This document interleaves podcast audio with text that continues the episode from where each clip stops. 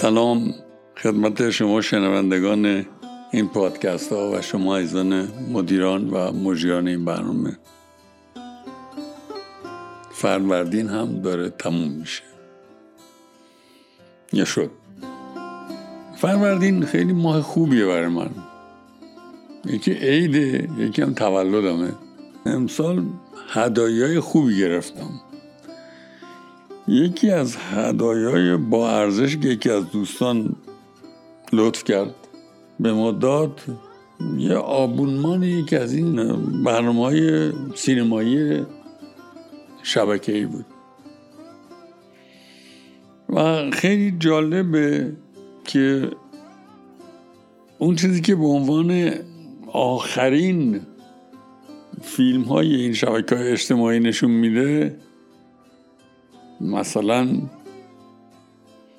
دو صفر هفته جیمز مانده من همینجوری که صفحه هاشون اینا رو ورق می‌زدم دیدم چهار نسل هنر پیشه فیلم های جیمز وان که مردن و یکی دیگه جانشینشون شد این فیلم ها رو بازی کردن. این پنجاه سال فیلم جیمز وان همینجوری تو شبکه هاست و یه جنبه جالب دیگم داشت. قصه های جنگ سرد هم حتما باید یه طرفش سیبری باشه یه طرفش ارتش آمریکا یه طرفش هم سازمان جاسوسی انگلستان. و این جناب جیمز باند فقط جواب میده به سازمان جاسوسی انگلستان ولی همکاری می‌کنه با سازمان جاسوسی آمریکا. و همیشه هم خوشیکل خوشتیپه و همیشه هم با یه سری خانم خوشگل رابطه داره. هر کدومشون این چهار نسل پنج و شست سال. این یه چیز جالبی بود برام از این هدیه. یه چیز جالب دیگه ای که بود یه جورایی نمی‌تونم بگم تعجب آوره ولی خب جالب بود برام. مثلا سری فیلم های جان باین جان وین جان واین. یا سری فیلم های جری لوئیس. اینا فیلم های بچگی من بود. ما که بچه بودیم جری لوئیس می‌دیدیم مثلا با جوک های اون میخندیدیم.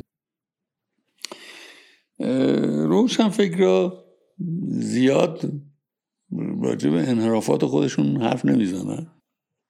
هدیه این دوستمون باعث شد من بگم دچار انحراف دچار انحراف بشم. می‌دونی حدود پونزده ماه من تو قرنطینه کاملم بیرون نمیرم. تو خونم نشستم چون فکر از حالم خیلی جدیتر باید این رو رعایت کرد. خب مطالعه می‌کنم می‌نویسم کارم که تموم شد. حوصلم سر میره. و خیلی از آدم ما جلوگیری از حوصله سر رفتن یا به علت حوصله سر رفتنشون سفر میرن شمال میرن مهمونی میدن فران کار نمی‌کنیم. و این هدیه باعث شد که یه گناه روشن فکری بکنم. می‌خوام اعتراف کنم. خیلی از شما عزیزان این تجربیات ندارید. قبل از اینکه فیلم فارسی به وجود بیاد فردین و فلان و این ایران یکی از بازارهای مهم فیلم های سیاسفید تجاری هندی بود. ما اصلا هنرپیشه هندی رو خیلی دقیق اسمشون رو میشناختیم سنشون رو میشناختیم خاطراتش رو داشتیم. مثلا راج کاپور که بعدا تولید کننده شد. مثلا نرگس اینا چندین و چند فیلمشون تو ایران نشون داده شد. قصه های سینمای هند اون دوران لاقل سینمای هند تجاری اون دوران معمولا یه طرفش مهاراجه بود و اون ثروت و امکانات و این طرف یه روستازاده یه روستایی یه شرایط تویدستان و از طریق هم هویتی دونستن خود با تویدستان این فیلم ها محبوبیت پیدا می‌کرد. بعدها که یه خورده بزرگتر شدیم جای دوستان خالی من دانش آموز بودم پاریس بودم و توی پاریس یه سری سینمای فیلم های هنری بود. و قبل از اینکه کیارستمی و حتی کوروزاوا مشهور بشه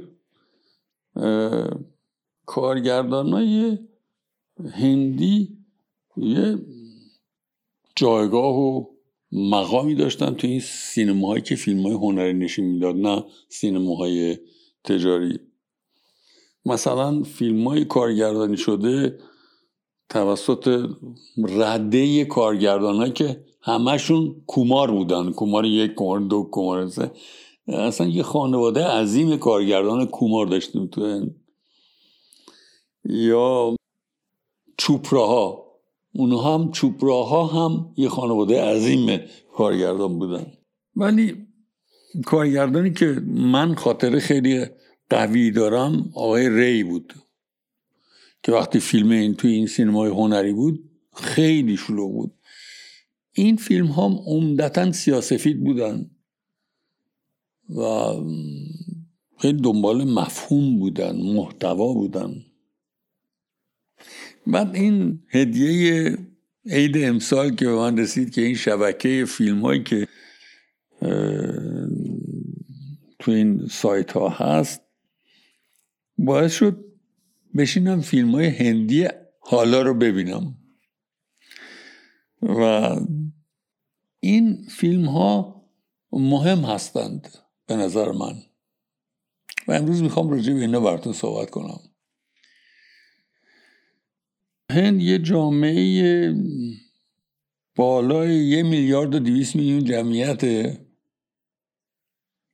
به تاریخ عظیمی داره. و یه جامعه در حال تحول وسیع. به قول یه استادی می‌گفت هند بزرگترین لابراتوار اجتماعی دنیاست.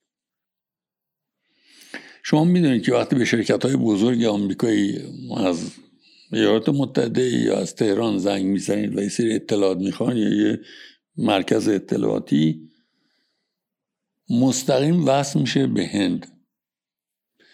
اپراتورهایی که جواب میدن هندی هن. اطلاعاتشون دقیق برجت کامپیوترشون دم دستشونه. این از نظر ارائه خدمات. هندی امروز خیلی تو خدمات ارائه خدمات پیش رفتن. در سطح تجارت توی همه شهرهای دنیا به خصوص در کشورهای فراسنتی تعداد زیادی بازرگان هندی هست. در سطح علمی توی مؤسسات علمی دانش پژوها و پژوهشگران هندی زیادند خود هند انقدر تحول پیدا کرده که سیلیکون ولی کالیفرنیا رو بهش میگن سیلیکون ولی هند. 20 سی سال پیش سینمای هندی یه چیز دیم دام دارام رقص و آواز بود که بهش گفتن بالیوود به جای هالیوود. این فیلم های اخیری که من دیدم اصلا این نیست. این فیلم های اخیر دقیقا جامعه در حال تحول و و تو این جامعه در حال تحول اتفاقا گروه اجتماعی که بیشتر تحول پیدا کرده رو نشون میده. آپارتمان نشینن آپارتمانشون نسبتا مدرنه. و تو این آپارتمان ها زندگی که میشه مفاهیم اصلی که مطرح میشن مفاهیم پیچیده جامعه بشر امروزه. مثال براتون بزنم. فیلمی هست به اسم پیکو. یا یه فیلم دیگه هست به اسم جون و کجی. و غیره.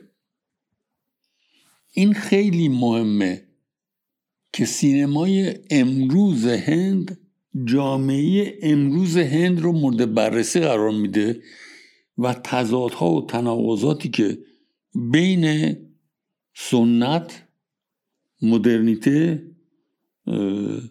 شکل گرفتن فردیت و نحوه نفوذ و تاثیرگذاری خانواده روی این فردیت شکل گرفته اینها رو به موضوع خودش تبدیل کرده.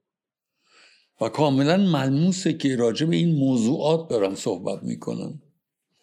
من خیلی خوشحالم که این فرصت به هم داده شد که راجع به سینمای امروز هند فیلم های امروز هندی که باستاب جامعه امروز هند هستند و در این جامعه طبقه متوسط و نوکیسه ها مثال نوکیسه ها فیلم ببر سفید که اصلا توجیه توضیح میده چگونه یه نوکیسه شک گرفته تو اون جامعه. بنابراین من خوشحالم برخلاف خیلی از دوستان که اگر از این مار بگمن حرف نزنن احساس می‌کنن به اندازه کافی روشن فکر نیستن. خوشحالم که براتون از سینمای امروز هند دارم صحبت می‌کنم. برای اینکه خبرتون هست کردم یکی از اساتید دوستم می‌گفت هند بزرگترین و متنوعترین لابراتوار اجتماعی دنیاست امروز و در سینمای هند تنوع، تضاد، تغییر همه اینها رو نشون میده و اینا موضوعات ماست. این تنوع تغییر شکل گرفتن یه جامعه ای که تمام ضوابطش از مذهب تا سیاست همش موضوع این سینمای امروزشه و نشون میده. من فکر می‌کنم با ادای روشنفکری در آوردن آدم ها روشنفکر نمیشن.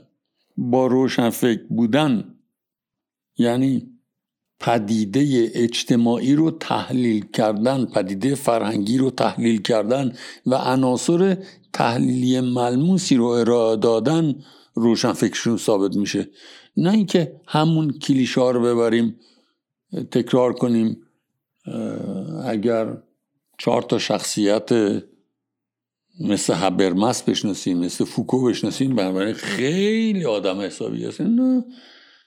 امروز باید دید که یه جامعه مثل هند از نظر هنری و فرهنگی چه مسائلی رو به ما ارائه میده چقدرش به درد خورن چقدرش نیستن و حرف زدن از سینمای معاصر هند اصلا باعث خجالت یه روشنفکر نمی‌تونه باشه. این شاهد اینه که اون روشنفکر اینقدر کنجکاوی داره که اینها رو ببینه و تحلیل بکنه.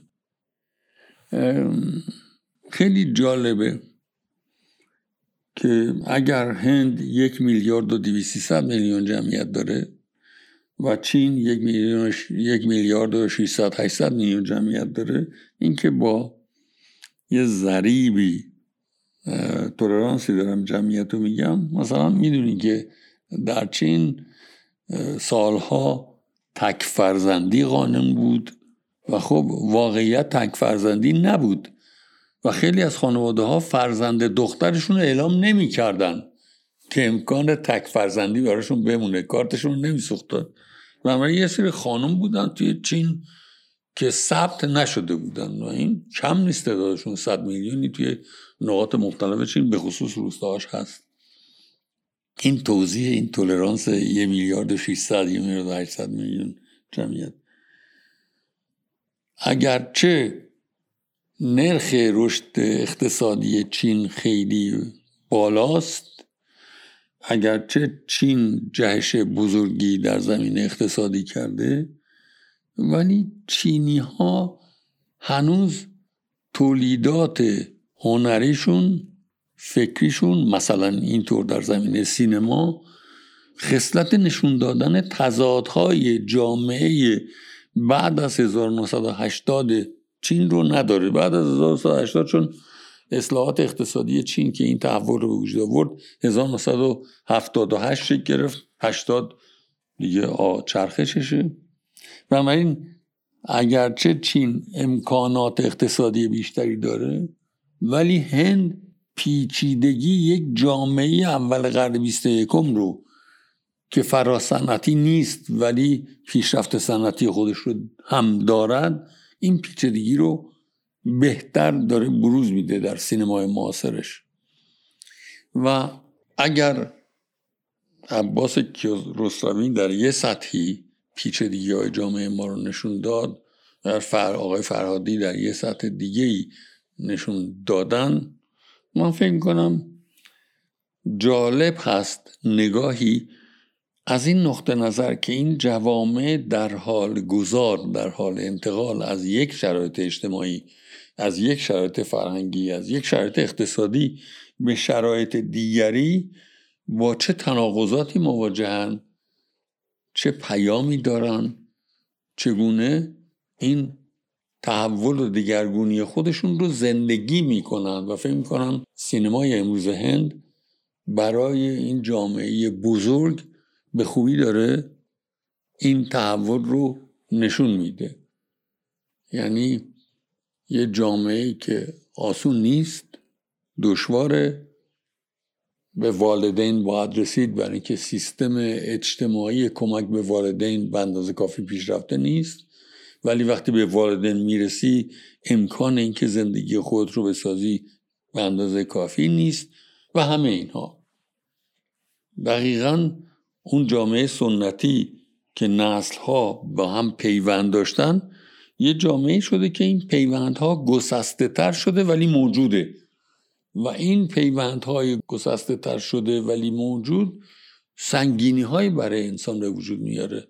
هم برای افراد سالمند هم برای جوانترها.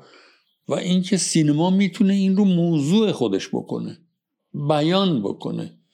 این پیچیدگی رو بروز بده. یک نقش بسیار مهم و آینواری نسبت به این جوامع هست و در این حال سوداوره چون داره چنین خصلتیه؟ ظرفیت صادرات داره ظرفیت بازاریابی داره و توی دنیا برای خودش جایگاهی داره. اینو در نظر داشته باشیم 1947 1947 سال جدا شدن پاکستان از هنده تا 1947 کسانی که بعدا جمعیت پاکستان رو تشکیل دادن با کسانی که بعدا جمعیت هندو تشکیل دادن جفتشون از اسامی می‌تونین ببینین. توی جامعه هند اثرگذاری هایی داشتن. از 1947 تحولی که جامعه هند کرده و دستاوردهایی که در زمینه هنری فرهنگی داشته انقدر متنوع و غنیه که واسه تاسف پاکستان خیلی از این دوره و جواب بهش نمیده. امیدوارم براتون جالب بوده باشه و اگر کسی راجع به فیلم هندی براتون صحبت کرد فکر صحنه رقص رو تصور نکنین. داشتیم سالها فیلم های هندی که 60 درصد موضوعش صحنه رقص و دینگ دونگ بود ولی الان یک پدیده فرهنگی غنیتری لاغر امیدوارم ازش بتونین بهره ببرید متشکرم.